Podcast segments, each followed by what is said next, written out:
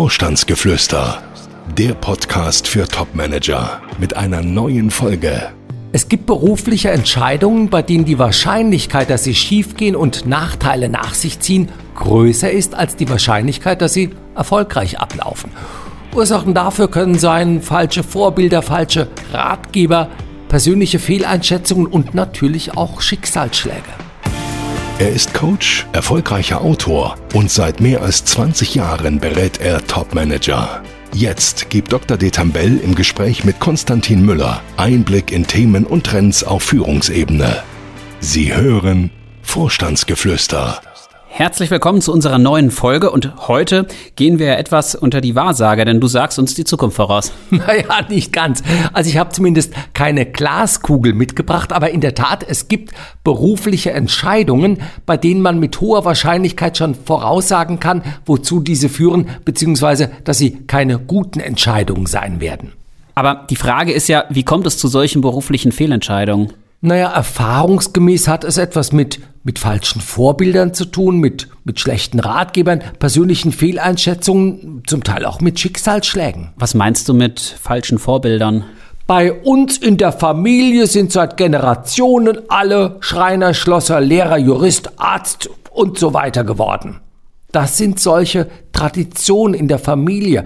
Das sind falsche Vorbilder. Und wenn man solches als Jugendlicher zu hören bekommt, dann sollten wirklich alle Alarmglocken schrillen, denn man ist wirklich in höchstem Maße gefährdet, beruflich eine Fehlentscheidung zu treffen. Ja, verstehe. Aber es heißt doch auch, der Apfel fällt nicht weit vom Stamm.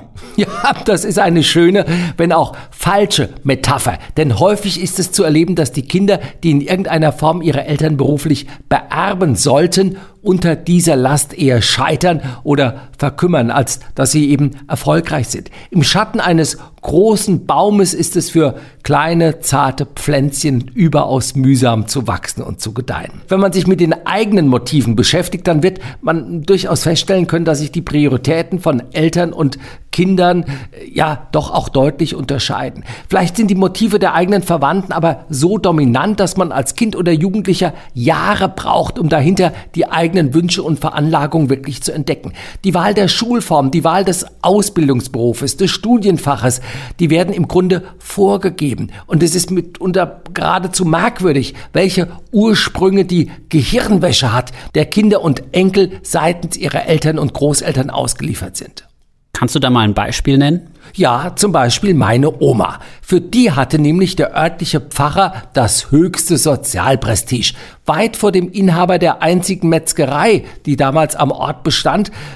Klar, der Metzger fuhr zwar immer den dicksten Mercedes, aber irgendwie war er meiner Oma dann doch suspekt. Und für die Oma war Status also das wichtigste Motiv und daher war für sie sonnenklar, der Bub, der Enkel, in diesem Fall ich, der soll mal Pfarrer werden. Also der muss Theologie studieren, folglich muss er auf ein humanistisches Gymnasium, wo er dann Latinum und das Gräkum machen kann. Klammer auf, habe ich beides gemacht. Und bevor ich irgendwie realisiert und artikuliert hatte, dass mich eigentlich andere Dinge dann doch noch fast mehr interessieren, als Pfarrer zu werden, ja, da war es auch schon fast schon zu spät. Man steckte schon mittendrin in der humanistischen Ausbildung und hat sich dann durch Altgriechisch gequält. Also so gesehen kann man sagen, die Wünsche der Oma hat man da vielleicht zu schnell umgesetzt. Das heißt, auch wenn es nicht gleich fällt, sollte man als Jugendlicher nicht zu schnell den Wünschen und Vorstellungen der Eltern nachgehen. Auf keinen Fall. Ich weiß zwar nicht, wie man sich denen genau widersetzen kann, aber man sollte es zumindest versuchen und das kritisch hinterfragen. Sind das die Wünsche meiner Eltern oder sind das ja auch wirklich meine Motive? Ist es mein Antrieb, der dahinter steckt? Nun hast du eben ja auch neben den falschen Vorbildern gesagt, dass auch schlechte Ratgeber dazu führen, dass man berufliche Fehlentscheidungen trifft. Ja, und auch das ist gar nicht mal so selten. Also nicht wenige von uns haben ja einen bestimmten Ausbildungsberuf oder ein bestimmtes Studienfach gewählt, weil die Medien berichteten, dass man zukünftig mehr Menschen von dieser oder jener Profession, also mit diesem oder jenem Studium bräuchte.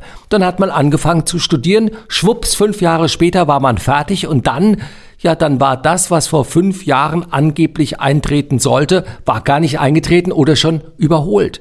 Also ich kann mich erinnern, als ich mit dem Studium anfing, da sagte man, die Welt braucht keine Lehrer mehr. Gut, 5 Jahre später, ich hatte Gott sei Dank nicht Lehramt studiert, war ich dann fertig mit meinem Studium. Da brauchten alle Lehrer. Da gab es einen Lehrermangel. Oder umgekehrt, Ärzte. Als ich angefangen habe zu studieren, da sagten alle, Ärzte, das ist der Beruf. 5 Jahre später sah es schon wieder ganz anders aus. Da gab es Ärzte ohne Ende und kaum hatte jemand eine Chance, als Arzt eine Beschäftigung zu finden. Aber auch schon wieder 25 Jahre, 30 Jahre her. Heute sieht es auch schon wieder anders aus. Wie ist das denn mit einem selbst? Man schätzt sich ja doch selbst auch teilweise falsch ein. So ist es. Also es sind nicht nur immer die anderen, nicht die Oma mit den falschen Vorstellungen oder die Tante, die Eltern oder die Journalisten, also die Medien. Nein, man selber, ja, man schätzt sich auch falsch ein. Zu den Klassikern schon fast gehört es, seinen eigenen Beruf in einem großen Unternehmen, vielleicht wirklich in einem Konzern sogar, beginnen zu wollen, um dann doch später eher zufällig zu entdecken, dass einem das Ambiente, also die ganze Firmenkultur im Mittelstand weitaus mehr zusagen. Also, dass man mehr, wie sagt man heute, hands-on arbeiten möchte. Und dabei könnte einem das schon vorher klar sein. Also ist eigentlich völlig klar. Je größer das Unternehmen, desto ausgeprägter ist doch in aller Regel die Arbeitsteilung, was auch gut an der höheren Zahl an Hierarchieebenen und der stärkeren Aufgliederung der Funktionen ablesbar ist. Der Leiter Debitoren, nur mal um ein Beispiel zu nennen. Der Leiter Debitoren in einem Großkonzern hat einen ähnlichen Stellenwert und entsprechend ein ähnliches Einkommen wie der Gesamtleiter Finanz- und Rechnungswesen in einem kleineren oder mittleren Unternehmen. Also, starke Arbeitsteilung bedeutet in der Regel auch scharfe Ressortabgrenzung. Und wenn man sich nun zu den Menschen zählt, die nichts lieber tun, als in Gesamtzusammenhängen zu denken und zu handeln, dann wird man in einem Konzern die eigenen Versuche, dem Leiter Kreditoren immer mal wieder ins Handwerk zu fuschen, sehr schnell einen Riegel vorschieben, wohingegen man sich im Mittelstand eher freuen dürfte, weil man sich eben nicht nur auf die Debitoren beschränkt, sondern auch für die Kreditoren sich irgendwie verantwortlich fühlt. Ja, das ist sehr nachvollziehbar. Hast du noch ein anderes Beispiel? Einer unserer Kunden, ein in der chemischen Industrie sehr erfolgreicher Manager, der antwortete auf die Frage, warum er sich für ein Chemiestudium entschieden habe. Er sei als Jugendlicher sehr schüchtern und kontaktscheu gewesen und habe sich deshalb gefragt, in welcher Tätigkeit er die besten Chancen hätte, Menschen aus dem Weg zu gehen. Und was ihm seinerzeit einfiel, war das chemische Labor. Dort, so seine Annahme, könne er gut ohne andere Menschen vor sich hin forschen. Die Möglichkeit, sich persönlich weiterzuentwickeln und Spaß am Umgang mit Menschen zu finden, die erkannte er erst sehr spät, aber zum Glück dann immer noch rechtzeitig. Welchen Anteil haben denn die Ausbildungsinstitute, also Hochschulen, Universitäten daran, dass Menschen berufliche Fehlentscheidungen treffen? Ja, leider auch jede Menge. Also an Hochschulen, wenn man das nur mal hernimmt, scheint es bis heute mehr oder weniger verpönt zu sein, dass man Menschen dort zu Verkäufern ausbilden will. Also nur als Beispiel, wenn ein Student BWL studiert und seinen Kommilitonen erzählt, er studiere BWL, um später Verkäufer zu werden. Also er könnte fast genauso gut herum erzählen, er sei irgendwie nicht ganz klar im Kopf. Man studiert doch anscheinend gerade deswegen, um sich aus solchen Trivialitäten wie Verkaufen herauszuhalten. Nein, man muss schon sehen, unter Intellektuellen und im akademischen Milieu werden die Begriffe wie Verkauf und Staubsaugervertreter fast schon synonym betrachtet. Also kein Wunder, dass so mancher Manager sich erst von einer ganzen Reihe von Vorurteilen trennen muss, ehe er sich und anderen eingestehen mag, dass ihm Verkauf sehr viel Spaß macht. Dabei müsste sich doch mit einem halbwegs ungetrübten Blick erkennen lassen, wie dicht überzeugen und verkaufen beieinander liegen. Ideen verkaufen, begeistern, argumentieren, Menschen überzeugen, für sich einnehmen, führen. Das ist eigentlich nichts anderes als verkaufen. Nun hattest du ja eingangs noch einen anderen Punkt genannt, der dazu führt, dass Karrieren nicht so verlaufen, wie man es sich gedacht hat, und das sind Schicksalsschläge. Ja, wobei es müssen nicht immer gleich Schicksalsschläge sein. Man könnte auch einfach nur von Pleiten, Pech und Pannen reden. Das Besondere an Pleiten im weiteren Sinne des Wortes ist, dass sie unerwartet kommen. Das gilt auch für so manche Pleite im engeren Sinne, also für wirtschaftliche Zahlungsunfähigkeit.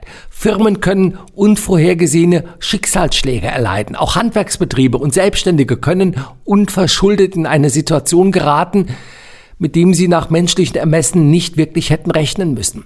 Die Corona-Krise, nur als Beispiel, die hat uns ins Gedächtnis gerufen, dass es im echten Leben eben keine Linearität und Kontinuität gibt. Man sollte auch zur Kenntnis nehmen, dass persönliche Schicksalsschläge wie Krankheiten und Unfälle zum Leben dazugehören. Ob und inwieweit diese sich durch bessere Information oder eine andere Lebensführung hätten vermeiden lassen, das sei mal dahingestellt. Keine Frage, man kann immer bis zu einem gewissen Grade Vorsorge treffen, dass eben solche Pleiten, Pech und Pannen nicht zur persönlichen Lebenskatastrophe werden. Aber eben nur bis zu einem gewissen Grad. So, und mit Blick auf die Uhr vielleicht erstmal soweit an dieser Stelle. Fragen an Dr. de Tambell. Eine Frage bekommen wir aber sicherlich noch beantwortet. Sabine aus Itstein schreibt uns, inwieweit kann es zum Problem werden, wenn man sich für ein Jahr in Elternzeit verabschiedet? Ach Gott, ja. Also, die Frage ist nicht ganz einfach zu beantworten. Rechtlich gesehen, klar, hat man nach diesem Jahr Anspruch darauf, wieder ins Unternehmen zurückzukehren und einen gleichwertigen Arbeitsplatz zu bekommen. Nur was heißt das? Also ist der eigene Arbeitsplatz nachbesetzt worden? Gut, dann muss man sich woanders wieder einfinden. Und ob da gerade dann der Arbeitsplatz frei wurde, auf den man spekuliert hat und den man dann auch gerne machen möchte, das ist dann nochmal eine ganz andere Frage.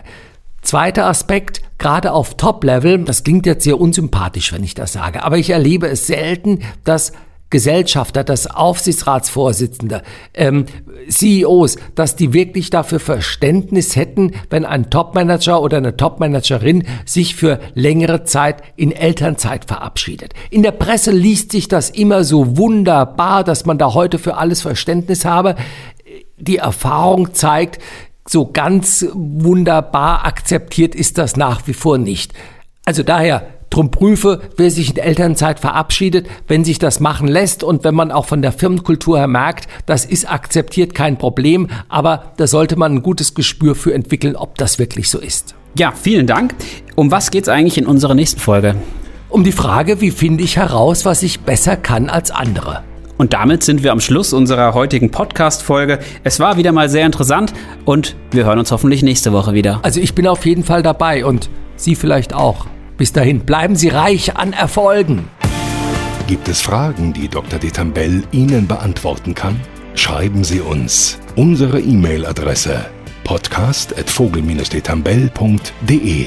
Folgen Sie uns und schalten Sie nächste Woche wieder ein. Vorstandsgeflüster.